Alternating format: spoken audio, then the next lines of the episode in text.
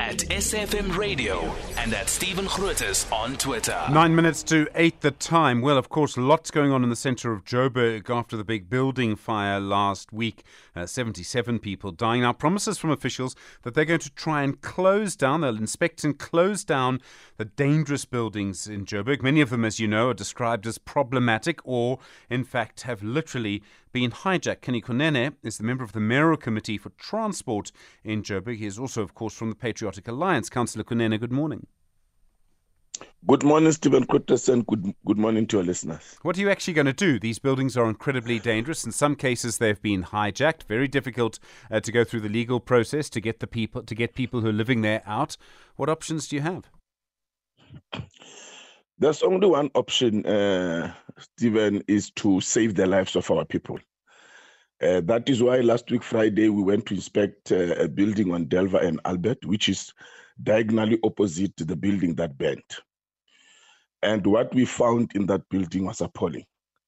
There is no uh, ablution facilities, there's no electricity, there is no water.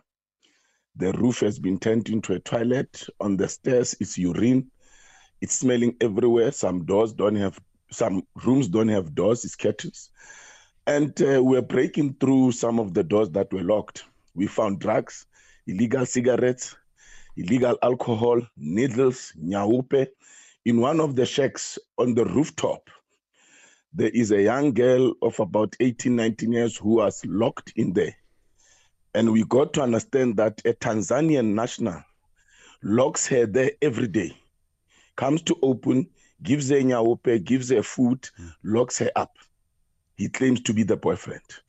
And he ran away whilst we were busy evacuating people there.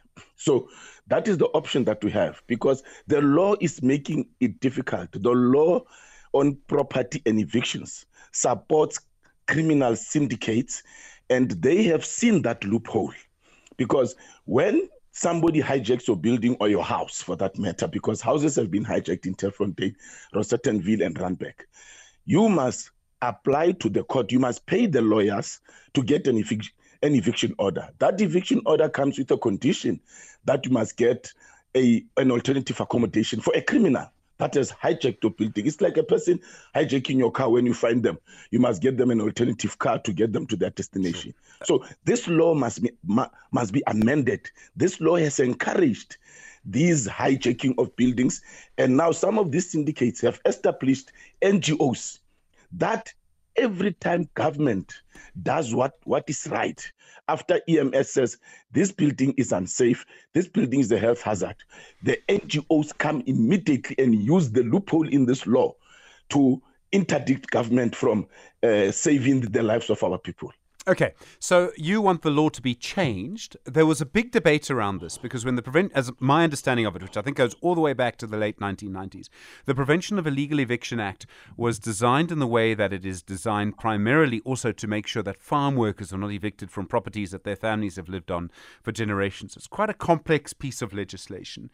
Do you believe the law should and will be changed, or do you want more clarity? You actually want the law changed through Parliament. Is that what you're saying? Yes, the law has to be changed. And unfortunately, those who are in power now uh, are part of the lawmaking. Um, if we don't change the law, if we don't amend this law, uh, the criminal syndicates will continue to hijack buildings and buy time by using these uh, loopholes in this law. It has to be specific. Uh, which evictions are they talking about? You can't say a building is hijacked and you give the hijackers an alternative accommodation. If you say hijack, it means a, a crime has been committed, which means those people must be arrested for staying in a building illegally. But now, then you've got illegal immigrants who have also made this hijacking of buildings as a business lucrative because they can't find accommodation anywhere.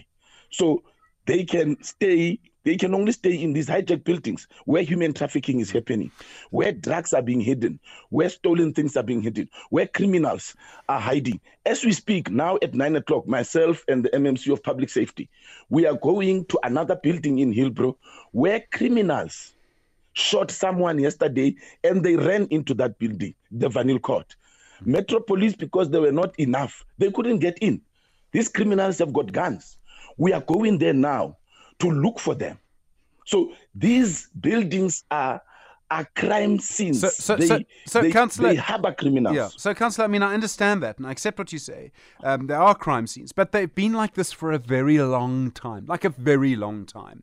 Okay, if you want to change the law, you're looking at 18 months, probably after the next election. So, if, if you're successful in doing that, and I can imagine a constitutional court challenge after that. So, in the meantime, there are probably two things that need to happen. The one is the cities and provinces, but cities need to find a way to to provide affordable accommodation for people and to encourage the private sector to provide affordable accommodation. In other words, cheap rentals. That's what you need in Joburg. And the second thing is these buildings where people are, you need to make safer. And you've got to do all of that with the law as it currently is. I mean, I have a lot. Of, I have a bit of sympathy. I don't always have sympathy for you, councillor, as you know, but I do have sympathy for you here. It's difficult, but what are you able to do to make those buildings safer? Um, the first thing that we must do, whilst this law is in force, we must also implement another law because illegal foreigners encourage hijack buildings. 80% of the hijackers are illegal foreigners Zimbabweans, Nigerians, and Congolese. Then you've got a Greek gentleman, you've got a white person there, you've got Indians there. So we must must deport all these illegal immigrants.